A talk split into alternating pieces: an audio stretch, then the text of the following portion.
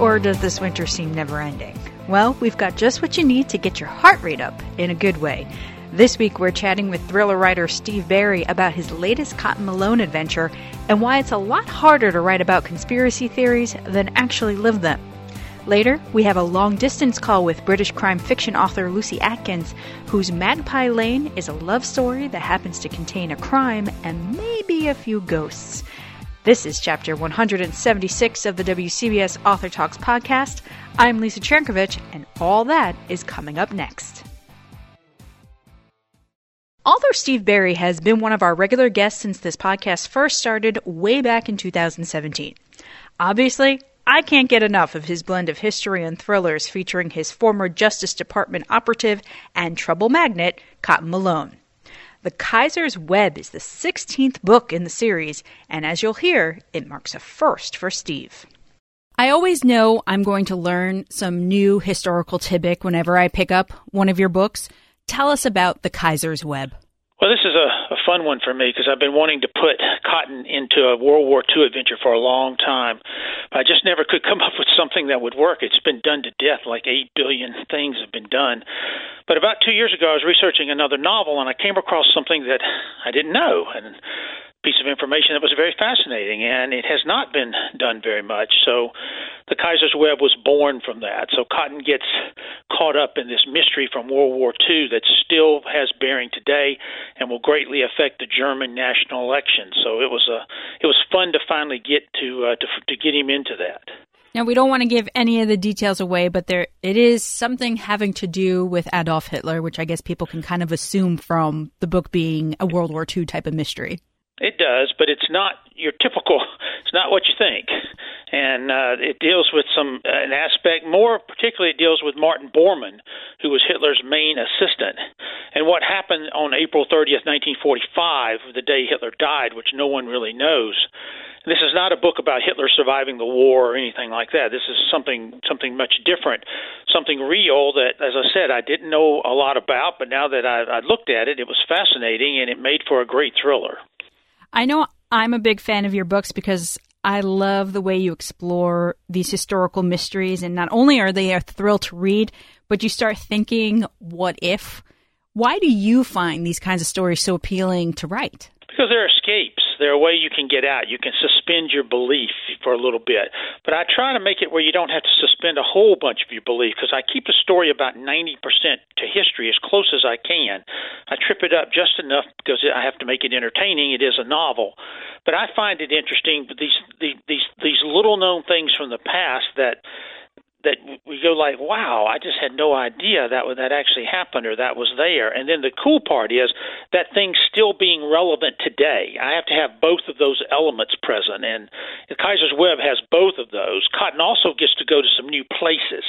Uh, I sent him to South South America, which I've always been wanting to do. South Africa, Switzerland. He's been. You know, these are three new locales for Cotton. Then we get back to Germany, but and it also deals though with with something very timely the rise of the nationalistic right in Europe, which is occurring now in, in alarming speed over there, and it's an inter- it's a phenomenon that's going on, and this book will does explore that. I think a lot of American readers, you know, they tend to have blinders on when it comes to what's happening in the world around them. They're just really worried about what's happening in the U.S. and the, you know, the last four years has given people a lot to worry about. But this this rise of nationalism in Europe is is really become a large problem, and it's some people say we're heading towards another World War II in some cases. Well, hopefully, hopefully not. Hopefully, we're we're so inter. That was really what NATO and all of the alliances were about. We get so intertwined with one another that we literally can't fight each other because we're so codependent on one another. And there is a lot of that there, but there's also the rise of, of that that that rise of hate and that rise of nationalistic fervor in Europe, which is which is creating a lot of problems. Europe is in a kind of a downslide. It has been for a couple of decades now, and there's a lot happening over there. This novel will, I hope, alert American readers a little bit to what's going on there. I I, I found it fascinating researching it and the German national elections are fascinating too because they, they, they their campaigns are run much differently than ours. There's a lot of that's a lot very different, and the reader's going to get an appreciation of that too. Are you ever worried you're going to run out of ideas or little historical stories that people haven't stumbled across yet to to God, put Cotton in? I hope not. I'm done if it happens. Uh, it, they they get they're getting harder. I will say they're getting harder to find because I don't like to do anything that someone's already done. I want something fresh and something new and something unique. I'm fortunate that I'm okay till about 2025. I'm all right for the next three years, and every time I think, well, I'll never find another idea, one just sort of drops in here. The one thing I've learned about ideas, the the one place they never come from is when you go looking for them. They have to find you. Do you have readers who who send you stories that they think maybe you don't know yet? I do get those quite a bit. I'm very careful about those, though, uh, because uh, you know you, you have to be careful that people say, "Well, you stole my idea" or whatever. Uh, unfortunately, ideas are not copyrighted. You know, unfortunately, they're they, you know they are available to everyone. I I've never I have to say this I've never gotten anything from a reader that I've actually used or written about, but I have got some interesting things they've sent me from history that I've read about that I found fascinating. Uh, just none of them ever materialized into a novel novel. You know, we seem to be witnessing living history every day these this last year in particular. Do you think you know with everything that's happened that some you know author it'll turn into their historical thriller like 60 75 years from now I know, but the readers will read it and go like, "That's no way. there's, there's, there's, there's no way." I mean, I said this the other day to somebody. You know, with all the conspiracy theories, unfortunately, when you write a novel, I just can't make up a conspiracy theory and just pull it out of thin air and throw it in there. And here it is. It has to be believable. It has to be plausible. It has to have some rationality to it.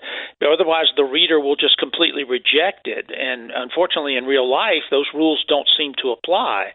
So novelists have to be a lot more careful with their conspiracy theories. They have to they have to go to great lengths to back them up and give them credibility. Where in the real world, it doesn't seem that's the case anymore. It's almost a little bit harder to write it than to actually live it. Then. Uh, exactly right. It is a lot harder to write it than it is to live it. Well, I know that I enjoyed the Kaiser's Web. Steve Berry, it's always such a joy to talk to you and to learn something every single time I pick up one of your books.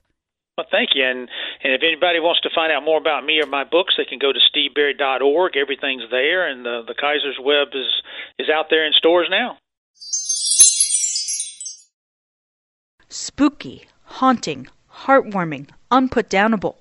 Those are just a few of the adjectives readers have used to describe Magpie Lane, the new literary thriller from author Lucy Atkins. The story centers around the mysterious disappearance of the child of an Oxford College master. But as the reader slowly learns, nothing is as it seems. There's not a lot I can say about Magpie Lane without giving the plot away, except that I was compulsively turning the pages because I was so eager to find out if my theory about what was going on was actually true. What are you telling would be readers to entice them to pick the book up?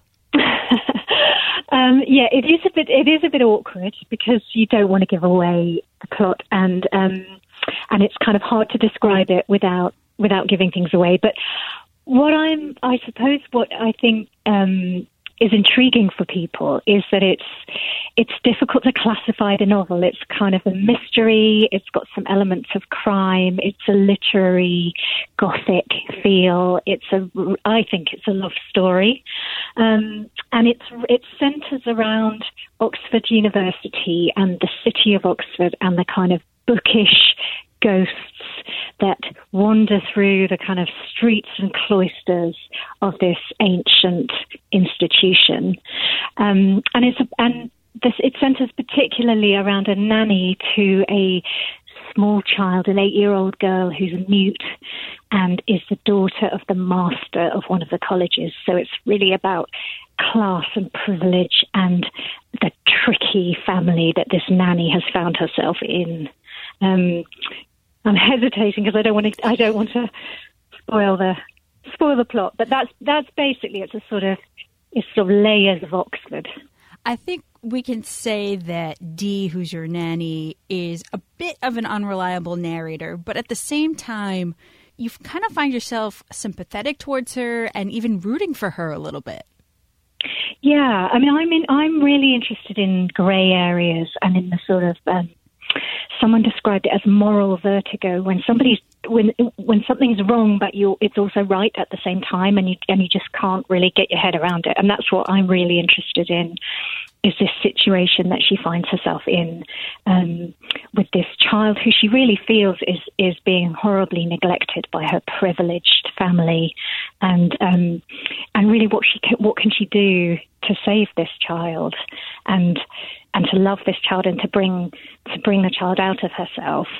Um, but of course, Dee's got her own story and she's got her own issues. She's a sort of um, older nanny. She's, she's sort of in her 40s and she's Scottish and she's got a very difficult history, which will gradually gradually come out as the novel progresses. I think here in the U.S., a lot of people think of nannies as very young people. So for me, it was kind mm. of hmm. refreshing to be reading about Dee and realizing she's lived a lot of life, and that's really what contributes to her character and, and to the plot of the story.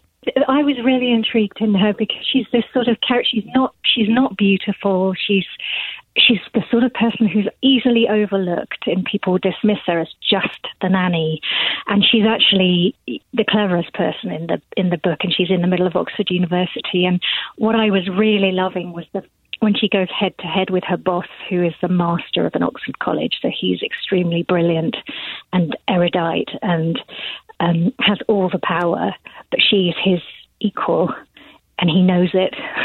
and that I I really love writing about women of it. I mean, Dee's quite young really for this, but women in of a certain age who are just very difficult to deal with and and very clever, and um, and that's why I really just loved writing about. They they don't necessarily make the most love lovable characters, but they, they're certainly for me they're the most interesting. For me, the setting of, of Oxford and the college, the town, the the people in it, the ghosts, as you mentioned, it felt sort of like a, I was looking at a dollhouse, and you you you kind of either took the, the the roof off of it, and we could peer inside and see what everybody was up to. You actually teach creative writing at Oxford. Was the, did this get weird at any point for you, with, or were you worried at all about exposing, you know, some of these secrets? Yeah.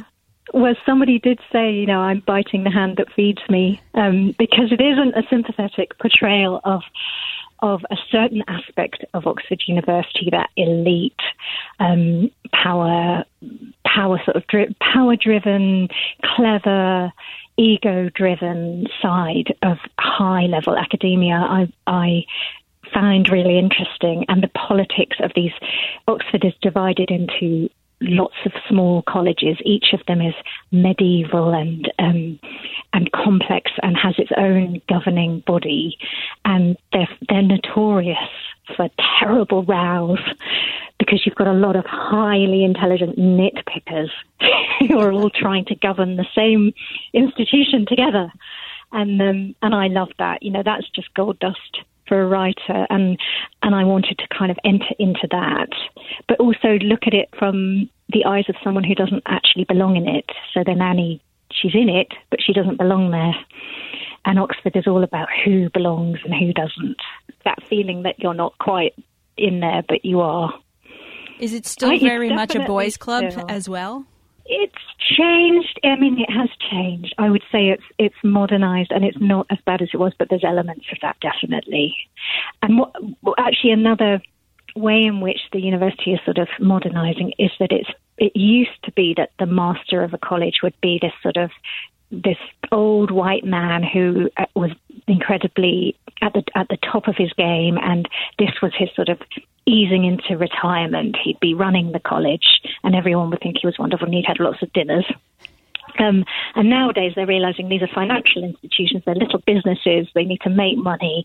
So they're bringing in often people from the media or industry, and um, these are people who've done really well in the BBC or, or something, and who are brought in to kind of get get raise funds, you know, raise the profile of the college and. Um, the master of the college in Magpie Lane is that he's he's used to work at the BBC. He's very smooth. He's very well connected, and he's he goes into this kind of viper's nest of old dons who are very resistant to glamour and money, and um, and there's a sort of explosion there. And I think that is, as far as I've been told from people I know who who are in this position, that's pretty accurate. I love to um, you managed to weave a a ghost story into the the main story. And for the longest time, I'm like, oh, this ghost story. I wonder, like, what's it going to tell me? Where is it going? And it was just it was just an enjoyable ghost story for a little while. and I guess Oxford must yeah. be filled with ghost stories. Oxford is filled with ghost stories, and in fact, one of the characters in Magpie Lane Linklater, who is a he's called a house detective, so he goes in and does histories of of houses, and he also has a sideline as a ghost tour operator. So he takes tourists around at night, showing them the spooky spots of Oxford and telling stories. And uh, in the research, I went on two of these ghost tours and learnt a lot about the ghosts of Oxford and and they're everywhere and it's it's slightly alarming. Now I know this. I keep walking around corners and thinking, "Oh no." what what do you want readers to, to to take away from the story? I think I don't really have that sort of thought as a writer. I I I think I write what I write and then I send it out there and, and sort of think, well, that's really up to you. Um, which sounds like a cop out, but but what I'm concerned about, I'm really writing about belonging and how people how people create families of their own, people whose families are a disaster. Create find they find families, they find alternative families. And I'm suppose if I'm writing about anything, I'm writing about that, but I'm also writing about class and I'm writing about literary history and um, and being haunted by loss. Um, but what people read into your book, you know, that you can't really control that as a writer. And I think the lovely thing about Magpie Lane, the response to it has been amazing in, in Britain. And and people have, so many people have written to me, and almost everyone is writing to me with a different, it's something different that they found in it, which I think is is actually really wonderful. It sort of makes me feel that that people are shaping it to their own needs. And I know we can't talk too much about what those letters might say because we're going to give away the plot of the book. But I'm sure that having read it myself, I'm I, I can think of the situations and the characteristics or the personality traits of certain characters that and the things that people have gone through that people must be identifying with because there's just there's so yeah. much there and it's so real yeah yeah i think there's there's definitely i mean there's loss in the book and there's grief and and people respond to that and there's actually the, the, the unexpected thing for me was the the character of Linklater, who I mentioned early, earlier. Is sort of he's this nerdy um, would-be academic who's now a house historian and ghost tour person, and he now has his own fan club in the UK. he's obviously people love him so much, particularly women, single women. He, it, it's amazing, you know. If you're a nerdy, bookish man, you have no idea how many women are out there wanting that is so funny considering how in their life.